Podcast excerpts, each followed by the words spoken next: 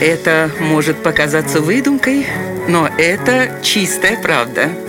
Удивительные истории на Радио 1.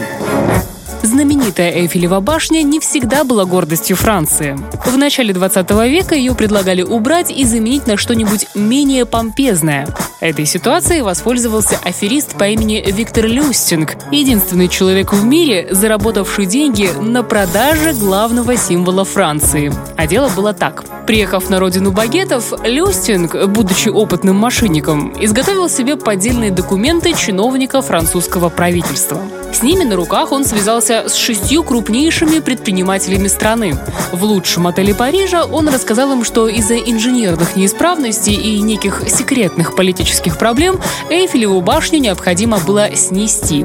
Но кому достанется такая гора металла? Борьба за него развернулась нешуточная, и победил некий провинциальный бизнесмен Андре Пуассон. Он выплатил Виктору Люстингу 250 тысяч франков, нанял бригаду строителей и отправился демонтировать башню. И как же он удивился, когда понял, что попался на уловку мошенника.